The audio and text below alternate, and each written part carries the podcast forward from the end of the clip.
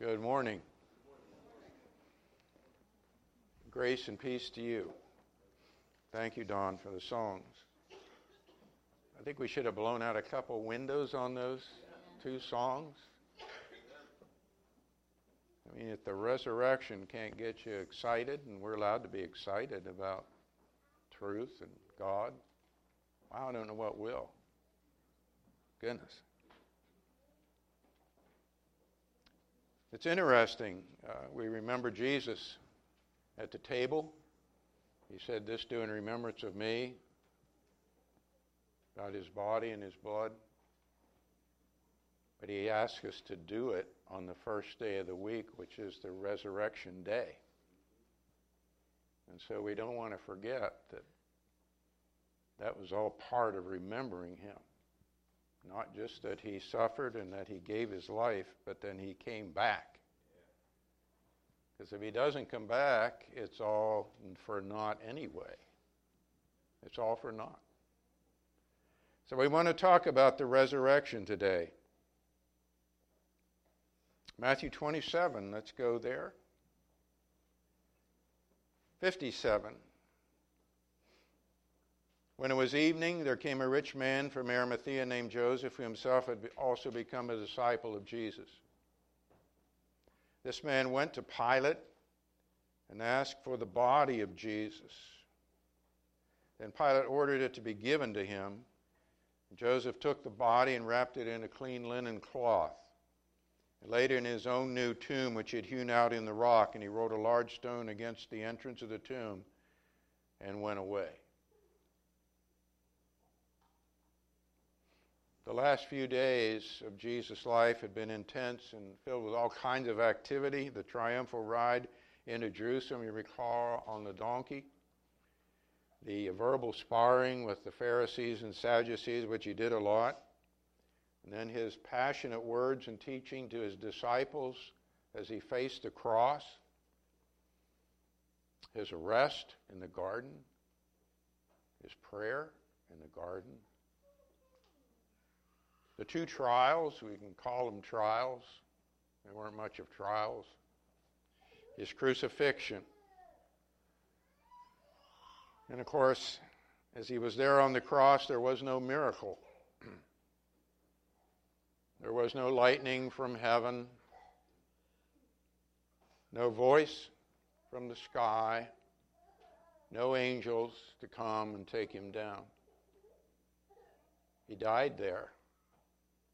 At the hands of the uh, conniving, self-righteous priests and the iron fist of Rome. And he was dead. And as we see there, Joseph came, put him in his own tomb, and walked away. The question becomes, now what? Now what? Jesus was dead and buried, the tomb was sealed, and there was a guard of Roman soldiers around. Now what? Well, in situations like this, it's time for God to act, isn't it? God always likes to wait till it looks like it's over. I remember the Israelites with their back against the Red Sea.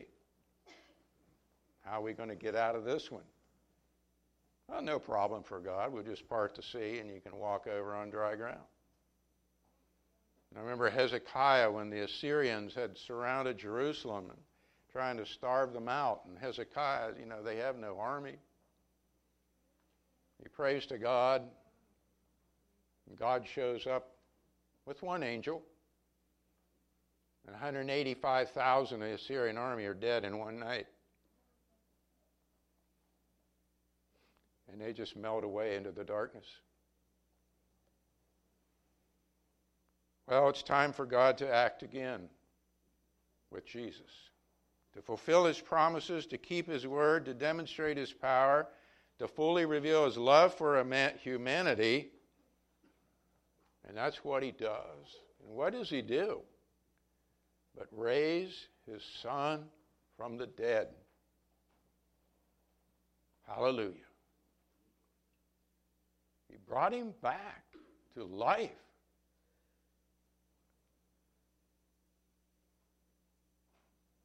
Can you believe it? Sometimes I think we kind of believe it, but it's like, maybe it's true. I hope it's true. Do you know it's true?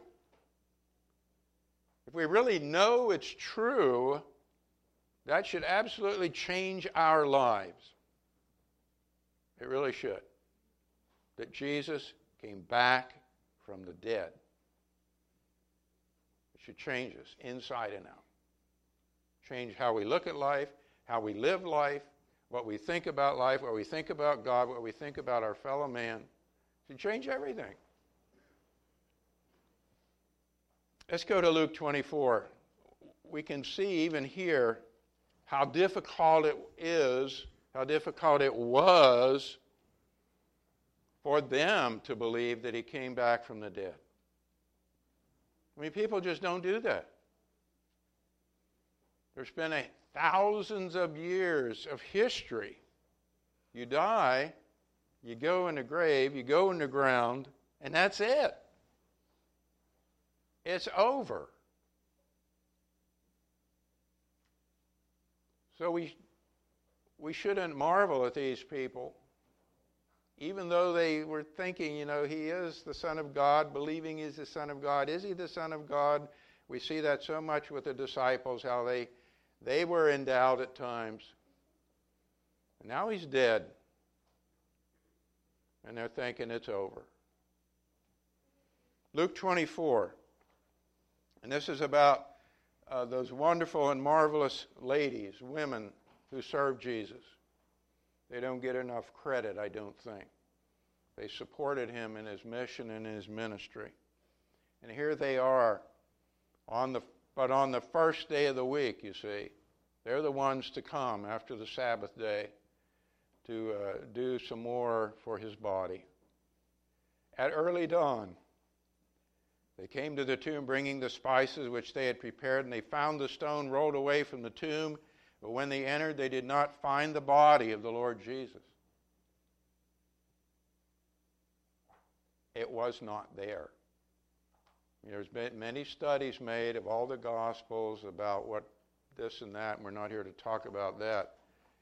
But it's been absolutely, you know, if you will, affirmed, the body was not there. It was not a hoax. While they were perplexed about this, you see, what, what's this all about? Behold, two men suddenly stood near them in dazzling clothing, and as the women were terrified and bowed their faces to the ground, the men said to them, you know, this is usually the response, almost always the response when you get, I'm saying these are angelic beings, angels. We read that in the other Gospels. Their, their appearance is such, you just, you just, you just collapse. They're frightening.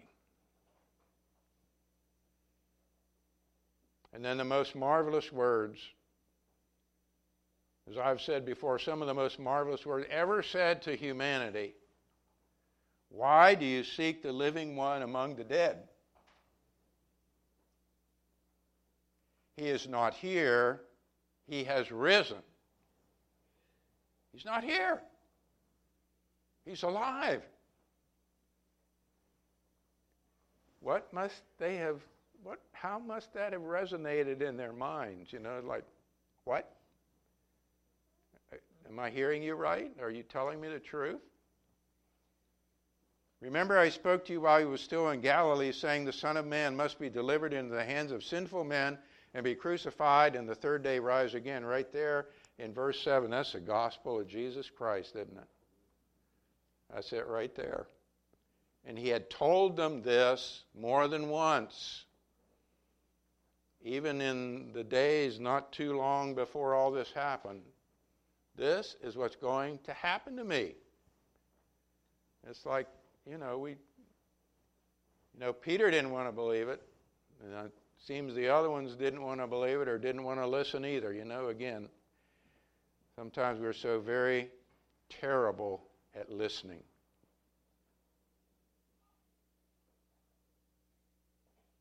When we hear something that we disagree with, We just turn it off. And that can be a bad thing. Then verse eight says, and they remembered his words. You see, they had to be reminded. Oh, yeah, he did say that, didn't he? Yeah, okay. And returned from the tomb and reported all these things to the eleven and to all the rest. Okay, the, the apostles, of course, Judas is gone from among them now. So they come back, and they're all excited and say, we went, we didn't, we didn't find the body, and there's two men there and said, he's, he's risen, and go to Galilee. Now they were, now they were Mary Magdalene and Joanna and Mary the mother of James. Also the other women with, with them were telling these things to the apostles. So there was quite a few of them there in this entourage. Of course, in those days, the, uh, the word of women wasn't taken too seriously at times. They weren't even allowed to testify in a law, a law, a court. And so they're trying to tell the apostles what they saw and what they heard. And notice verse eleven, but these words appeared to them as nonsense, and they would not believe them. Wow. Are you kidding me? Uh, you know, you've been up too early this morning. You know, it's, it's, it's before, you know, it's dawn, and you need to go get some breakfast and whatever. You've been carrying all those spices there with you. You know, they must have got, got in your head a little bit. Nonsense. These are the apostles. Peter, John, Thomas. Nonsense. But then look at Peter and twelve. This reminds me of Thomas. Remember Thomas when Jesus appeared to them the one night and Thomas wasn't with them. And then Thomas says, you know, unless I see it myself, see him myself. Here, look what Peter does. Peter got up and ran to the tomb. Stooping and looking in, he saw the linen wrappings only, and he went away to his home, marveling at what had happened. Like he's, wow, this is an amazing thing. It's an amazing thing, but I know that he's still connecting the dots. Not, you're not there yet. It, it's just too much to take in. Is this for real? And then in, in that chapter, let's move on down to verse thirty-six. Jesus has made an appearance to two men on the road to Emmaus, and we're not, we don't have time to go through that whole incident. And they have come back to the apostles, and they are now relating that they had encountered a risen Jesus there in Emmaus on the road. And verse thirty-six says, while they were telling these things, that's these two men saying, we, we saw the Lord, he's appeared. He himself stood in their midst and said to them, peace be to you. And they were startled and frightened and thought they were seeing a spirit. You see, it's got to be a ghost. It's got to be an apparition, a hologram. Of course, they didn't have them in those days, but That's, that's what we, this must be. And he said to them, why are you troubled, and why do doubts arise in your hearts? Great words for us today. Why do you doubt? Why, why are you, why do you think this isn't real? Why do you think this isn't true? I'm standing right here. Here I am. In fact, then he says, see my hands and my feet, that it is I myself. Here I am. Touch me and see. For a spirit does not have flesh and bones, as you see that I have. It's really me. Here, here, feel me, touch me. Right here. I'm alive.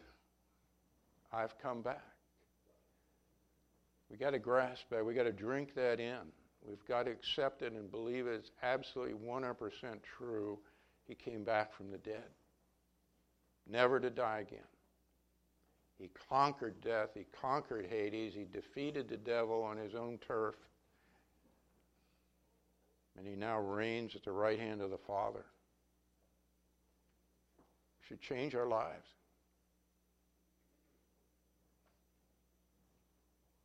And when he had said this, he showed them his hands and his feet. And, you know, here, here's the holes. Here's the wounds. While they still could not believe it because of their joy and amazement. It's just the old, it's too good to be true. Is this really happening? You know, the old pinch me, wake me up. Is this reality? We can see how difficult it was for them to grasp, but he was standing there right in the middle of them, right there. So we can understand how it can be difficult for us to fully grasp what happened and the magnitude of it, but we have to do it through their eyes and through their ears. That's why we have the scriptures. We've got to do it. He said to them, "Have you anything here to eat?" And they gave him a piece of broiled fish, and he took it and ate it before them. Resurrected from the dead in his body, that's the truth, that's the reality of what happened. He came back from the dead. Now, as we think about that, and the women and the apostles, I want to go through a little list here, if you will, of what the resurrection of Jesus Christ affirms. What does that tell us? In fact, that he came back from the dead. Did you ever reflect on that? Yeah, well, you might believe it and say, okay, I believe that, as we're supposed to. He's the Son of God, and he died on, for our sins, and he came back from the dead, and now at the right hand of the Father. But what, what does that imply or mean? I'm going to suggest several things here. First of all, it affirms the reality of death and the pain and heartache which it brings to humanity. That Jesus entered into this body, like Mike was telling us at the table, became one of us to experience life like we do in order to conquer our greatest enemy, which was death. He did that for us. Death is a re- You know, we know death's a reality, but God is recognizing death. It is a real reality of life and had to be dealt with. Because of our sins, people die. That was from the very beginning, right? The day you eat of this tree, of the knowledge of evil, you shall surely die. That's always been the penalty for sin. So death is defeated, but still roaming the planet. But death has been overcome. Second thought, it affirms God's power over death. God has the power over death. In Christ, there's no need to fear death. And if he has power over death, we, we could pretty well say he has power over everything, which the Scripture affirms. But it's been proven, you see, in the resurrection of Jesus Christ. He came back from the dead. That shows the power that God has over this world. It affirms that. The third thing, it affirms that our bodies matter. Jesus came back from the dead in a body, didn't he? We just read that. Your body will eventually be exchanged for a better body. We read that in First Corinthians fifteen, a spiritual body. But we are body people. Some philosophies and some religions that have argued over the years that the body doesn't matter. It's just the soul inside that matters. So whatever you do with the body, you can sin and do wicked things all you want, as long as you keep this inner person clean. But the resurrection of Jesus says no way, because you will be resurrected in your body, and it matters what you do with your body, as we read in other scriptures as well. So the body matters to God. The fourth thing, it affirms there is a real hope for life after death. There is another life after death. There is another world that we can look forward to. Jesus has led the way. Opened that door for us to life eternal, as we call it. New heavens and a new earth, as Peter writes in Second Peter. We look for that, he said. We look for that. That's what we want. Not to live in a world where there is death and trouble and, you know, at every turn you don't know what's going to happen, who's going to get sick, who's going to die, who's going to lose their job, whatever it might be. We look for new heavens and a new earth in which righteousness dwells. Jesus' resurrection guarantees that.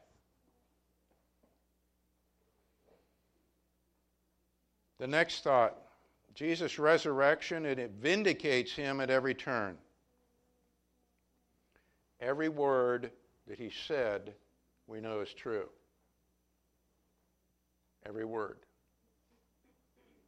We can trust him. We can believe him. We can follow him. We know, as the scripture says, your labor is not in vain in the Lord. You know, sometimes it looks like we do things and it doesn't go too far, it doesn't affect many people. And sometimes the people we do them for aren't appreciative, but your labor in the Lord is never in vain.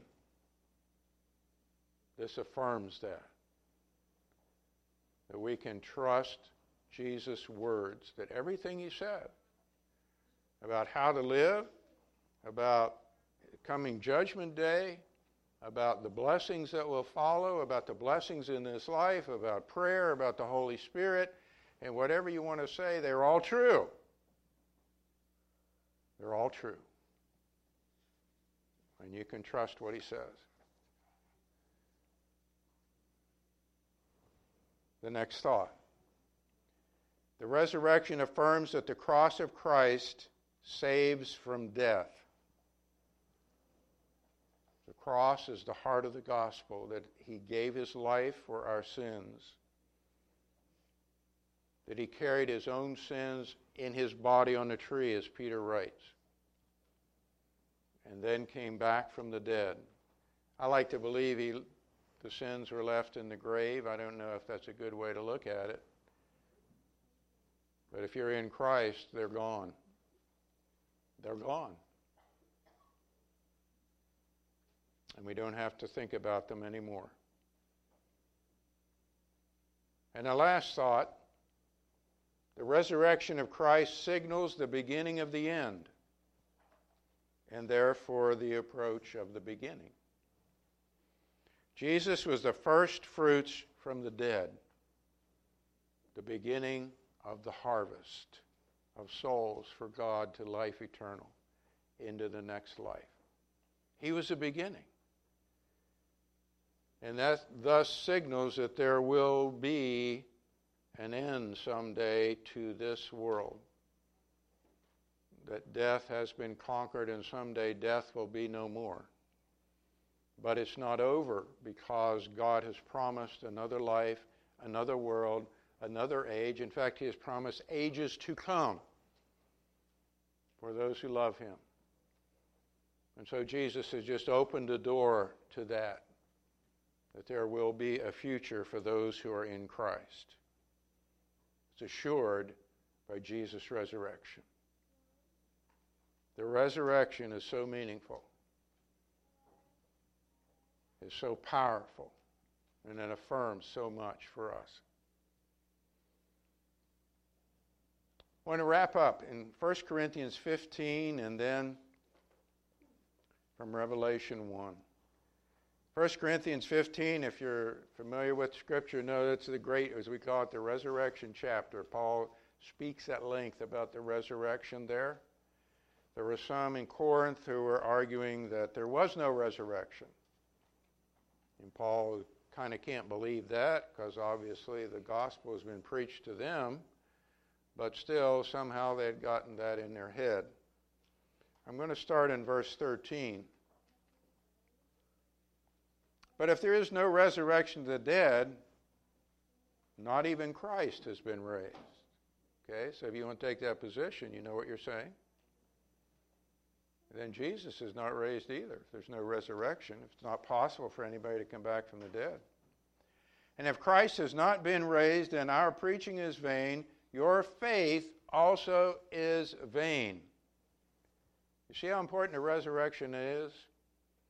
Absolutely, the cross, absolutely, he died for our sins, absolutely, he was buried.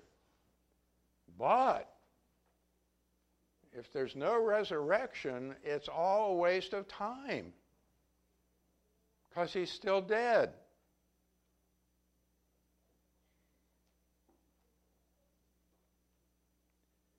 Moreover, we have been found to be false witnesses of God because we testified against God that he raised Christ, whom he did not raise, if in fact the dead are not raised. You see Paul's argument? You know, if in fact there is no resurrection, and we're false witnesses because we're saying there is. For if the dead are not raised, not even Christ has been raised, and if Christ has not been raised, your faith is worthless. You are still in your sins. Notice the connection between the resurrection and forgiveness of sins. It isn't only about the death on the cross. It's also about the resurrection. If Christ is not raised, you are still in your sins. I don't think we've caught that yet. How important the resurrection is.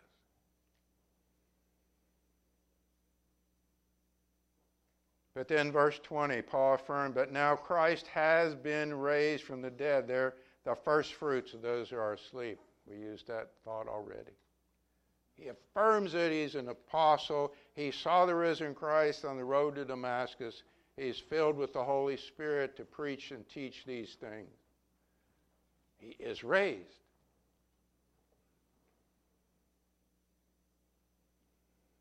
And then lastly, in Revelation one,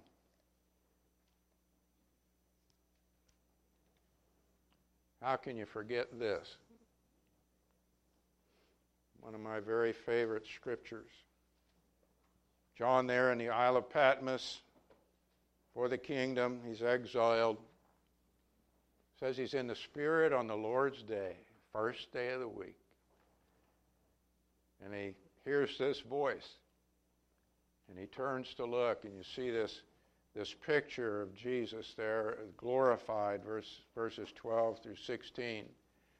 The white hair and the, and the eyes flaming like fire, and uh, the feet like burnished bronze and so forth. He's got the, uh, the uh, seven stars in his right hand, this, this magnificent picture. And again, John just collapses like a dead man.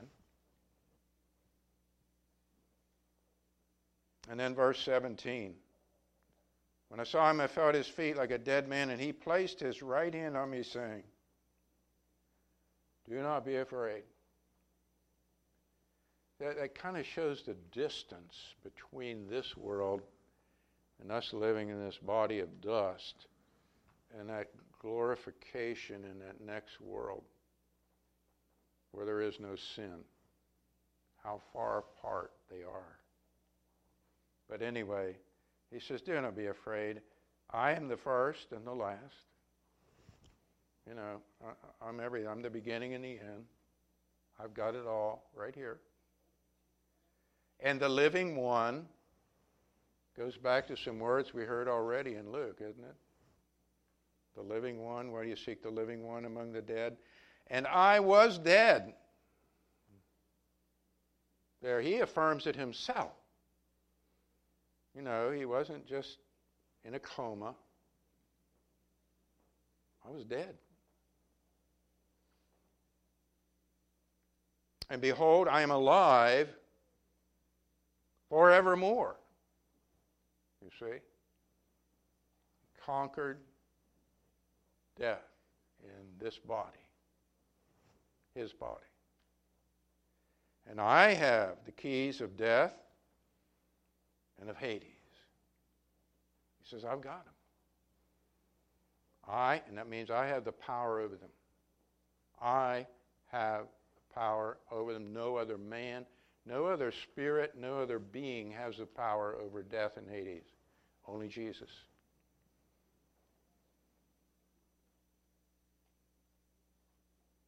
And this one, uh, my favorite author used to write, if they hadn't given him the keys, he would have broken down the doors. Because death had no right to hold him because he was a sinless man. He was sinless. We should thank God for a sinless Jesus. The resurrection, confirmed by angels, confirmed by eyewitnesses, confirmed by inspired men, confirmed by a resurrected Jesus himself on more than one occasion. He's alive from the dead, never to die again. Do you believe that?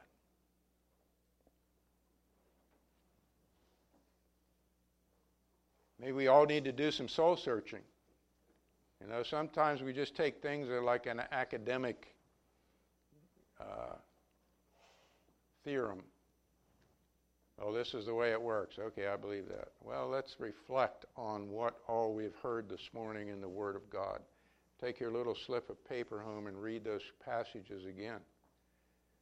Do you really believe that in the depth of your soul? That He is alive from the dead. He has the keys of Hades and death, and He's coming back. He said He's coming back. That resurrection affirms that He's coming back someday to take home those who love Him, those who are serving Him. What a marvelous day that will be. In fact, I think we're going to sing a song like that here right away. If you are a Christian, I encourage you to, to renew your faith in thinking about the resurrection. If you need, if you need prayer this morning for any reason, we'd be happy to pray with you. Struggling with things in life. If you're not a Christian, please consider the words of the Holy Scriptures this morning. Jesus did die for your sins. He was buried. He was dead. But then God brought Him back to life. He's alive forevermore. And in this is a hope that you too someday can be resurrected from the dead, will be resurrected from the dead, never to die again, to live in a new and marvelous paradise with God Himself. If you don't have that hope, perhaps you'd like to respond. We can assist you with obeying the gospel. And if you don't want to come forward, as we say so many times, just talk to one of us brothers on the way out. Brother Don, if you'd lead us, please.